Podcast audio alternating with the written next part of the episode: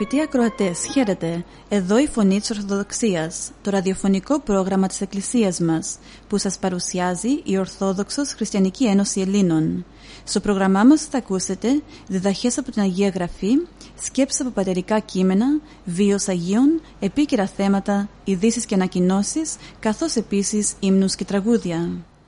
Dear friends, welcome to another edition of the Voice of Orthodoxy, the radio program of our church. This program is brought to you by the Greek Orthodox Christian Society. Our program contains interesting thoughts from the Bible and the Fathers of our Church, lives of saints, current issues, hymns and Christian songs.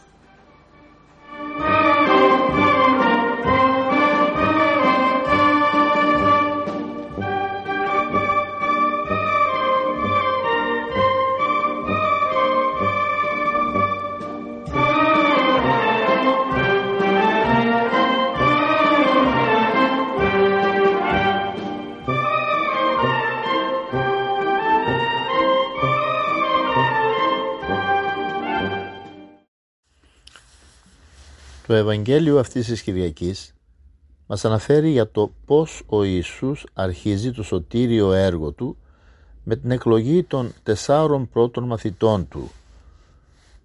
Μας το περιγράφει ο Ευαγγελιστής Ματθαίος στο τέταρτο κεφάλαιο του Ευαγγελίου του.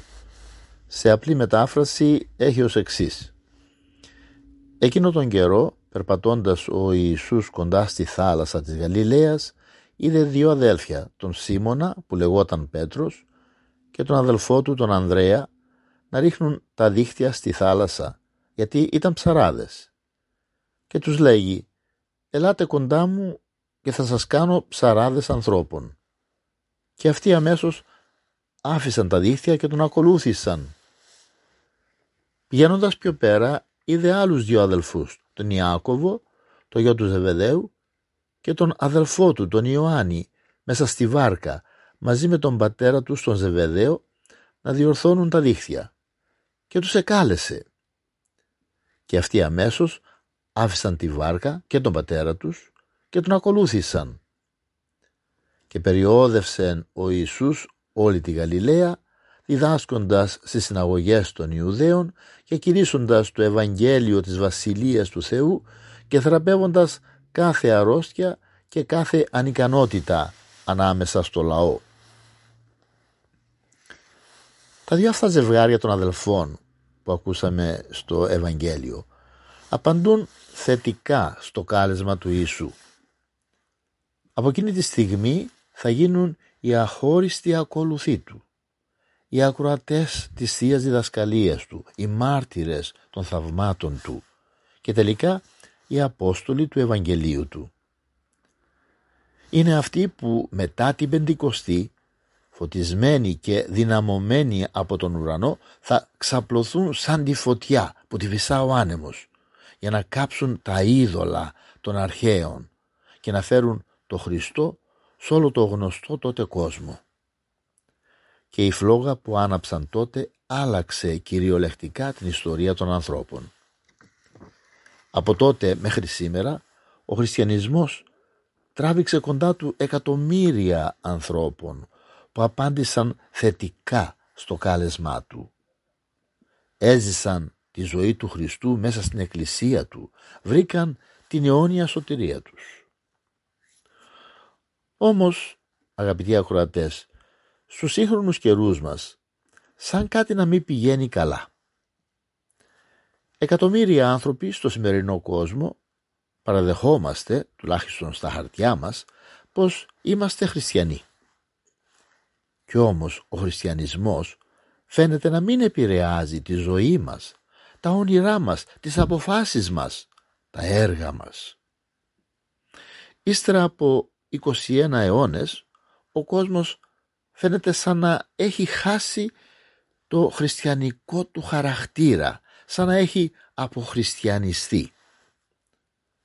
Ζούμε είτε εδώ στην Αυστραλία, είτε στην πατρίδα, είτε σε άλλα μέρη του κόσμου, σε κατεξοχήν χριστιανικά περιβάλλοντα και όμως τα χριστιανικά κριτήρια της ζωής έχουν χαθεί. Το μεγαλείο της χριστιανικής προσωπικότητας έχει καλυφθεί από την ευδαιμονιστική μανία της εποχής. Οι ψυχές αποσβολωμένες έχουν πάψει να στρέφονται προς τον ουρανό. Ίσως να πείτε, μα οι εκκλησίες μας γεμίζουν κάθε Κυριακή, τουλάχιστον όταν δεν είμαστε όπως είμαστε τώρα περιορισμένοι από τον κορονοϊό. Ναι, αλλά το εκκλησίασμα αυτό είναι συνήθως μια μειοψηφία. Ένα 4 με 5%. Οι πολλοί, η συντριπτική πλειοψηφία απουσιάζουν. Δεν εκκλησιάζονται.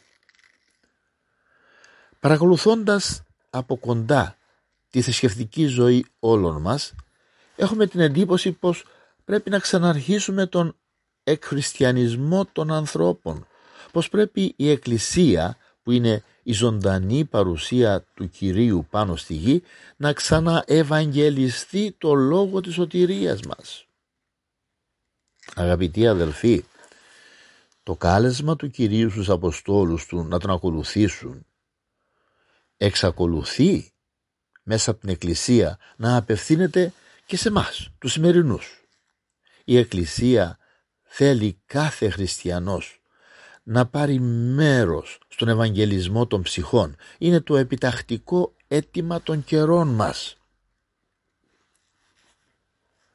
Καλείται ο σημερινός χριστιανός να δράσει μέσα στην οικογένειά του, μέσα στο περιβάλλον του, μέσα στο επάγγελμά του, μέσα στην επιστήμη του, μέσα στην κοινωνία του, πάνω απ' όλα να βιώσει τη χριστιανική του πίστη σε όλες τις διαστάσεις της ζωής του.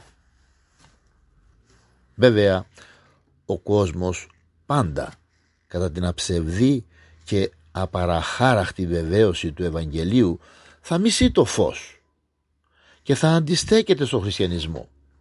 Αλλά τούτο δεν σημαίνει πως η Εκκλησία και τα γνήσια τέκνα της πρέπει να αφήσουμε τον κόσμο έρμεο των δυνάμεων της κακίας. Το πνεύμα του Θεού, πνεύμα χάριτος, αγάπης και χριστιανικής επιοίκειας πρέπει να φροντίζουμε να διαποτίζει, να φωτίζει και να φρονηματίζει τον κόσμο μας. Το αίτημα αυτό γίνεται ακόμα πιο επιτακτικό στους καιρούς μας που αυτή η επάρατη πανδημία αν το επιτρέψουμε αποδυναμώνει τις ψυχικές μας δυνάμεις, προκαλεί απογοήτευση και κατάθλιψη, εξαντλεί τις ψυχικές αντοχές μας. Όχι λοιπόν, όσοι αγαπούμε το Χριστό και την Ορθοδοξία μας, ας σταθούμε όρθιοι, να ακούσουμε πιο καθαρά το κάλεσμά Του. Αν επιθυμούμε ο άνθρωπος της εποχής μας να ξανακούσει το κάλεσμα του χριστιανισμού. Πρέπει να βλέπει μπροστά του ανθρώπους και όχι σκιές, πράξεις και όχι λόγια. Αν σήμερα φαίνεται πως έχει χάσει ο κόσμος μας τον χριστιανισμό του, εκείνοι που είναι συνειδητά παιδιά της Εκκλησίας πρέπει να δεχτούν την πρόσκληση που τους απευθύνει η εποχή μας και να εξορμήσουν και πάλι για να φέρουν το Ευαγγέλιο στους ανθρώπους. Επαναλαμβάνομαι, όχι μόνο με τα λόγια, πιο πολύ στην πράξη. Αγαπητοί ακροατές, δεν είναι σήμερα μονάχα οι λαοί που πιστεύουν ακόμα στα είδωλα και ψεύτικους θεούς. Είναι και οι χριστιανικοί λαοί που κατά ένα σημαντικό ποσοστό έχουν χάσει το χριστιανικό χαρακτήρα του βίου τους. Το κάλεσμα της Εκκλησίας, κάλεσμα Χριστού, παραμένει απαράλλαχτο. Ο χριστιανισμός είναι η αιωνιότητα. Η Εκκλησία είναι αδιατάραχτη. Η χριστιανική πίστη σαφής και φωτίζουσα. Χρειάζονται άνθρωποι που θα βάλουν το Λόγο του Θεού στην καρδιά τους και θα αναγεννήσουν και πάλι τον κόσμο. Αυτό είναι ως τη συντέλεια των αιώνων το σταθερό έργο των χριστιανών. Αδελφέ μου ακροατή, είναι αυτό το έργο και δικό σου; Αν όχι, προσευχόμαστε από καρδίας με το έλεος και τη χάρη του Θεού να γίνει και δικό σου έργο. Αμήν.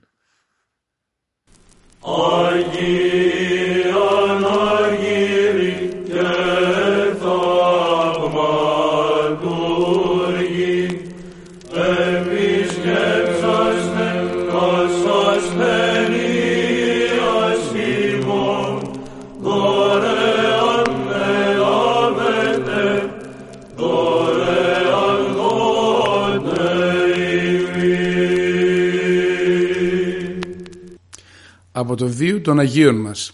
Η Εκκλησία μας τιμά τους Αγίους Αναργύρους Κοσμά και Δεμιανό. Στο πρόγραμμά μας σήμερα θα αφιερώσουμε λίγες σκέψεις για αυτή την μεγάλη εορτή. Οι Άγιοι Ανάργυροι Κοσμάς και Δαμιανός οι Ρωμαίοι ήταν αδέρφια και κατάγονταν από τη Ρώμη. Σπούδασαν και οι δύο την ιατρική και εξάσκησαν αυτή όχι σαν επικερδές επάγγελμα αλλά σαν φιλανθρωπική διακονία. Χρήματα δεν δέχονταν ούτε από φτωχό αλλά ούτε και από πλούσιο. Κυρίως έτρεχαν και πρόσφεραν πρόθυμα τις υπηρεσίες τους στους φτωχούς παρά στους πλουσίους. Διότι όπως έλεγαν μια καλύβα έχει περισσότερη ανάγκη από ένα παλάτι. Αλλά και όταν θεράπευαν κάποιον ασθενή πλούσιο και αυτός με τη βία τους ανάγκαζε να δεχτούν αμοιβή, αυτοί τους σημείωναν το όνομα ενός φτωχού ασθενούς και τον προέτρεπαν σε αυτό να δώσει την αμοιβή τους. Ο Θεός μάλιστα ευλόγησε την ιατρική τους και με θαυματουργική δύναμη. Αυτό όμως κίνησε το φθόνο των άλλων γιατρών με πρώτο το δάσκαλό τους που τους μισούσε επιπλέον διότι αυτοί ήταν χριστιανοί. Κάποια μέρα λοιπόν ενώ μάζευαν θεραπευτικά βότανα τους δολοφόνησαν αφού τους έσπρωξαν με ορμή στον κρεμό. Φάνηκε έτσι η καταστρεπτική ιδιοτέλεια των συναδέλφων τους και αντίθετα πως η Φιλαδελφία ανυπόκριτη Φιλαδελφία ελεύθερη από κάθε προσποίηση και υποκρισία καλλιεργούσαν οι δύο Άγιοι Ανάργυροι.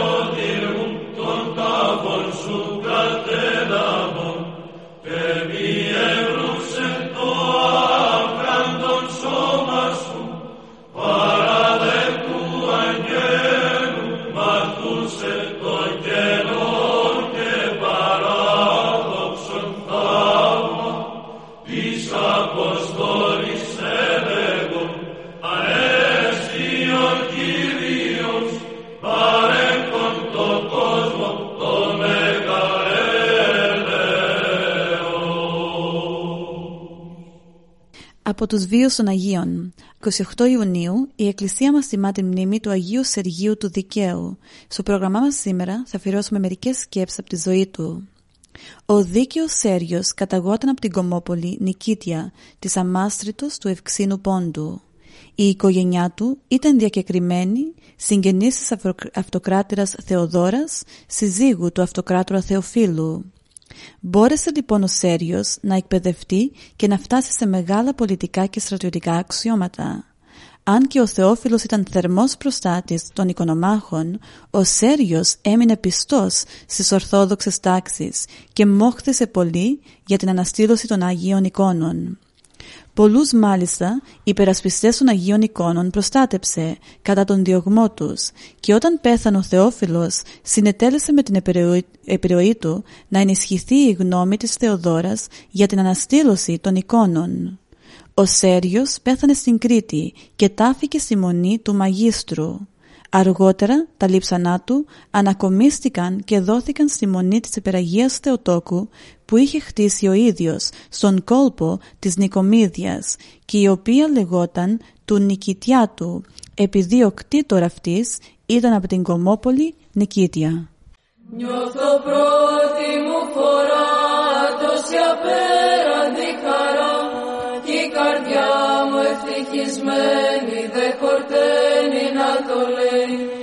μοναστήρι μας φωλιά για του Θεού τη φαμελιά. Θεέ μου να είμαστε μαζί στον ουρανό πως και στη γη.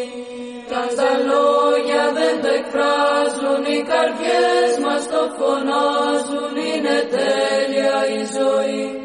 Όταν είμαστε μαζί μοναστήρι μας φωλιά για του Θεού τη φαμελιά Θεέ μου να είμαστε μαζί στον ουρανό πως και στη γη.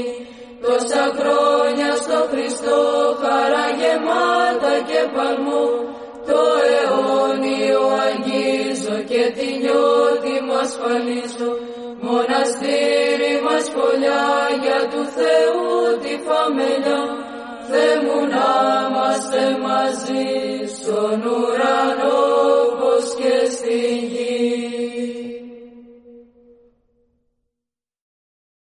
Από τους βίους των Αγίων μας 3 Ιουλίου η Εκκλησία μας τιμά την μνήμη του Αγίου Ανατολίου. Σήμερα στο πρόγραμμά μας θα αφιερώσουμε μερικές σκέψεις από την ζωή του. Ο Ανατόλιος έγινε πατριάρχης της Κωνσταντινούπολης δύο μήνες μετά τον άδικο φόνο του πατριάρχη Φλαβιανού στις 11 Αυγούστου του 449 από τον ερετικό Διόσκορο και τους συνεργάτες του. Ο Ανατόλιος ήταν γέννημα της Αλεξάνδρειας και χειροτονήθηκε διάκονος από τον τότε Αρχιεπίσκοπο Αλεξανδρίας Κύριλο. Ο ερετικός πατριάρχης Αλεξανδρίας Διόσκορος υποστήριξε την εκλογή του Ανατολίου με την ελπίδα ότι θα τον έχει υποχείριό του. Διαψεύστηκε όμως. Ο Ανατόλιος αναδείχθηκε πιστός και θαραλέος υπέρμαχος της Ορθοδοξίας. Επί της Πατριαρχίας του συνήλθε το 451 η Τέταρτη Οικουμενική Σύνοδος στη Χαλκιδόνα που καταδίκωσε την αίρεση του ευτυχούς. Επί Ανατολίου επίσης ανακομίστηκαν στην Κωνσταντινούπολη τα λείψανα των 40 Αγίων που μαρτύρησαν στη Σεβάστια. Επί της Πατριαρχίας του πάλι η βασίλισσα Πουλχερία έχτισε το 450 τους έξοχους ναούς της Θεοτόκου, των Χαλκοπρατίων, των Βλαχερνών και της Οδηγητρίας. Ο Πατριάρχης Ανατόλιος πέθανε τον Ιούλιο του 458 αφού ωφέλησε σημαντικά την πίστη και την Εκκλησία. Μες στις ερημιά στα βαθύ, στις φυλές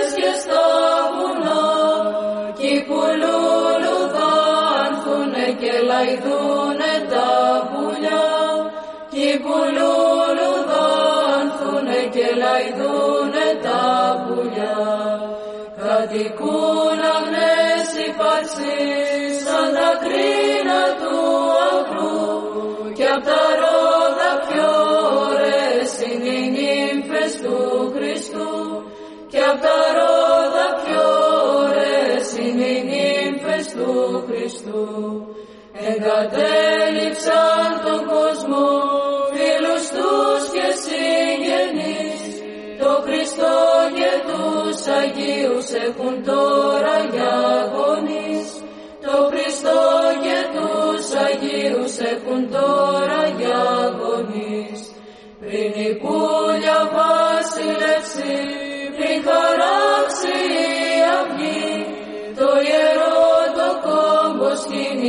σκήνει και το συναξαριστεί.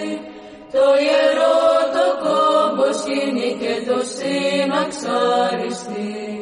Η Αγία Τράπεζα τους αγιασμένα φαγητά όσο φτωχικά κι αν είναι τους εφραίνουν την καρδιά όσο φτωχικά κι αν είναι τους εφραίνουν την καρδιά μας εφόρεσαν τώρα σω την Αγία Φορεσιά μας εδώσανε το σχήμα πάμε για τον Γολγοθά μας εδώσανε το σχήμα πάμε για το Γολγοθά.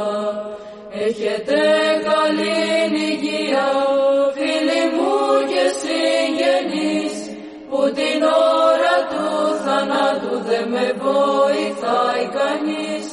που την ώρα του θανάτου δεν με βοηθάει κανείς.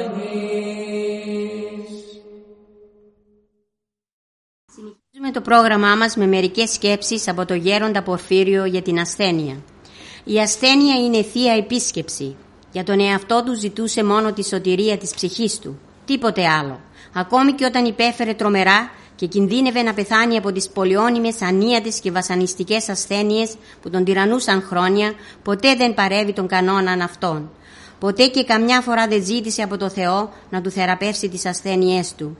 Γιατί όπως ο ίδιος υποστήριζε, η ασθένεια είναι θεία επίσκεψη και αλίμονος εκείνον που δεν θα τον επισκεφθεί είναι χαμένος από τώρα. Γιατί ο υγιής και ο πλούσιος απέχουν εξίσου, εξίσου από την είσοδο του παραδείσου. Και όπως ο πλούσιος έτσι και ο υγιής έχουν τις ίδιες πιθανότητες να μείνουν απ' έξω, να μείνουν δηλαδή εκτός νυμφώνος. Εκείνο όμως που δεν έκανε ο ίδιος για τον εαυτό του, το ζητούσε και το περίμενε από εμάς τα πνευματικά του παιδιά. Να προσεύχεστε για μένα μας έλεγε, γιατί είμαι πολύ αμαρτωλός και δεν μπορώ μόνος μου να σηκώσω όλο αυτό το φορτίο των ανομιών μου με τόσες πολλές αρρώστιες που έχω. Παρακαλέστε το Θεό να με λυπηθεί και να με στηρίξει. Όταν μια ημέρα τον βρήκα να πονάει τόσο πολύ, ώστε να μην είναι σε θέση ούτε να με χαιρετήσει και ούτε καν να σκουπίσει τον υδρότα που έτρεχε από το Άγιο μετωπό του εξαιτίας του ισχυρού πόνου, αναγκάστηκα να τον παρατηρήσω λέγοντάς του «Εσείς παππούλοι έχετε κάνει τόσα και τόσα θαύματα, έχετε θεραπεύσει ανίατες ασθένειες, ακόμη και καρκίνους, από ό,τι είμαι σε θέση να γνωρίζω.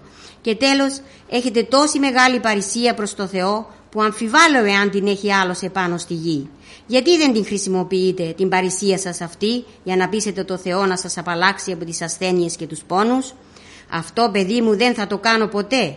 Μα γιατί; Δεν θα του ζητήσετε κάτι κακό; Γιατί δεν θέλω να εκβιάσω τον Θεό.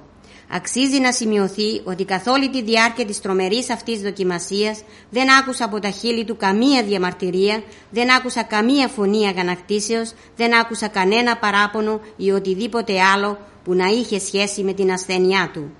Γενικά ο πατήρ Ποφύριος αντιμετώπιζε όλα τα προβλήματα με πολύ προσευχή και το ίδιο συνιστούσε συνεχώς και σε εμάς τα πνευματικά του παιδιά.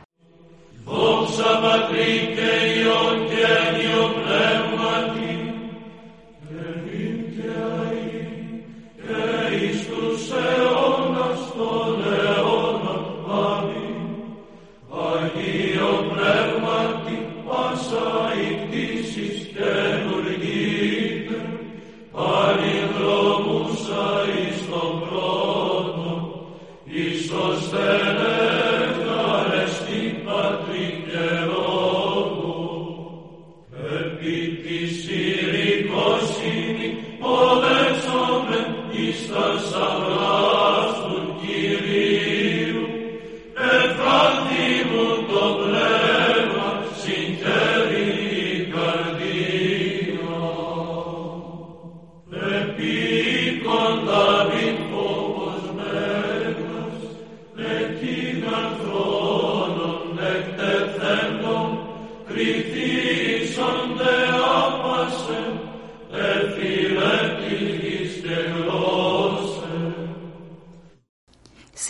το πρόγραμμά μας με μερικές σκέψεις για τους πονηρούς λογισμούς και πώς να τους πολεμήσουμε.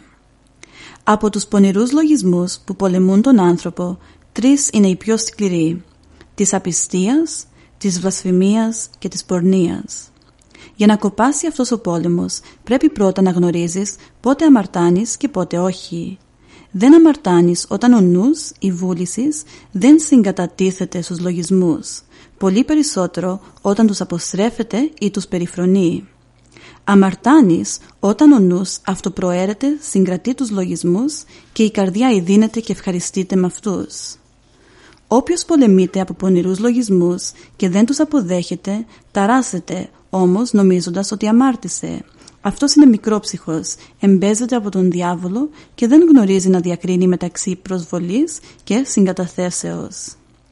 Μην παραξενεύεσαι που οι ίδιοι λογισμοί φέρουν μαζί τους και θάνατο και ζωή, αιώνιο θάνατο ή αιώνια ζωή. Σε εκείνον που τους αποδέχεται προκαλούν θάνατο, σε εκείνον που τους αποστρέφεται και τους πολεμά χαρίζουν ζωή και αυξάνουν τον μισθό τους στον ουρανό. Συμβαίνει κάποτε να έρχονται λογισμοί απιστίας ή βλασφημίας κατά του Θεού, της υπεραγίας Θεοτόκου ή των Αγίων. Καμιά φορά, αντικρίζοντας τα άχραντα και θεία μυστήρια ή τις Άγιες εικόνες, πέφτουν επάνω σου σαν μαύρο σύννεφο βλάσφημες σκέψεις. Περιφρόνησε αυτούς τους λογισμούς, αδιαφόρησε, Μην ανησυχείς και μη θλίβεσαι, γιατί έτσι χαροποιείς τον διάβολο. Του αρκεί να σε βλέπει θλιμμένο και συγχυσμένο, αν δεν κατορθώσει κάτι χειρότερο. Θα ευπαξίσει τότε τους λογισμούς σου, για να εξουθενώσει τελείως τη συνείδησή σου. Όταν όμως σε δει να περιφρονείς τους βλάσφημους λογισμούς, θα απομακρυνθεί ντροπιασμένος. Πρόσεξε και θα διαπιστώσεις ότι και τα τρία είδη των λογισμών γεννιούνται συχνά από την κατάκριση. Μην κατακρίνεις τον αδελφό σου και θα καταφέρεις γενναίο πλήγμα στους πονηρούς λογισμούς. Επειδή όμως ο πόλεμος των λογισμών ταλαιπωρεί συνήθως τους επερηφάνους και φθονερούς, ο πιο σίγουρος τρόπος για να απαλλαγείς από αυτόν είναι να καλλιεργήσεις μέσα σου την ταπείνωση και την ακακία. Οι Άγιοι Πατέρες διδάσκουν και υποδεικνύουν τα μέσα και τους τρόπους που θα χρησιμοποιήσεις για να νικήσεις τους λογισμούς και να κατεσχύνεις τους δαίμονες που τους παίρνουν μέσα σου. Να τους φανερώνεις στον πνευματικό σου με την εξομολόγηση. Να προσεύχεσαι στον Κύριο με θέρμη αναθέτοντας εκείνον την ασθένειά σου και ομολογώντας την αδυναμία σου. Να καλλιεργείς μέσα σου τη συντριβή του νου, την αυτομεμψία και γενικά ταπεινό φρόνημα. Να αγαπήσεις την ιστία που θανατώνει προπαντός τους αρκικούς λογισμούς. Να αγαπήσεις τους σωματικούς κόπους και μόχθους που ταπεινώνουν το σώμα και πνίγουν μέσα στον υδρότα σου τις πανουργίες των δαιμόνων. Να ζεις συνέχεια με τη μνήμη του θανάτου και της φοβερής κρίσεως του Θεού. Να αντιπαραθέτεις τους ρηπαρούς λογισμούς άλλους λογισμούς, υγιείς και θεαρέστους. Τέλος, αν είσαι δυνατός, περιφρόνησε και περιγέλασε τους λογισμούς και ύστερα προσπέρασέ τους αδιάφορα. Ο τελευταίος αυτός τρόπος εξευτελίζει τελείως τους δαίμονες. Αφέτε τα παιδεία, αφέτε τα παιδεία, αφέτε τα παιδεία,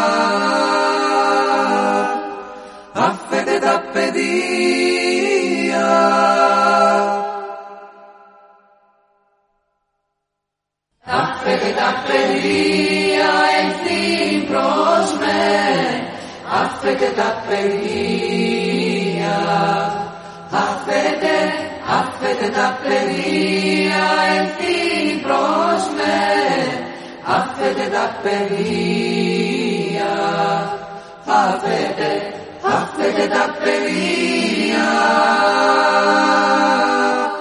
αφέτε τα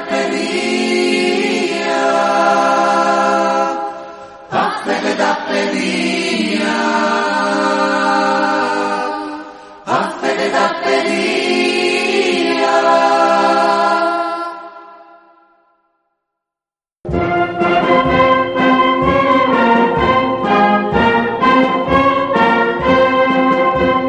Και εδώ τελειώνει άλλο ένα πρόγραμμά μας. Θα είμαστε πάλι μαζί σας την επόμενη εβδομάδα. Αγαπητοί μας ακροατές, ο Θεός μαζί σας. Χαίρετε. And here we end another of our programs. We will be with you again next week. May the Lord be with you always.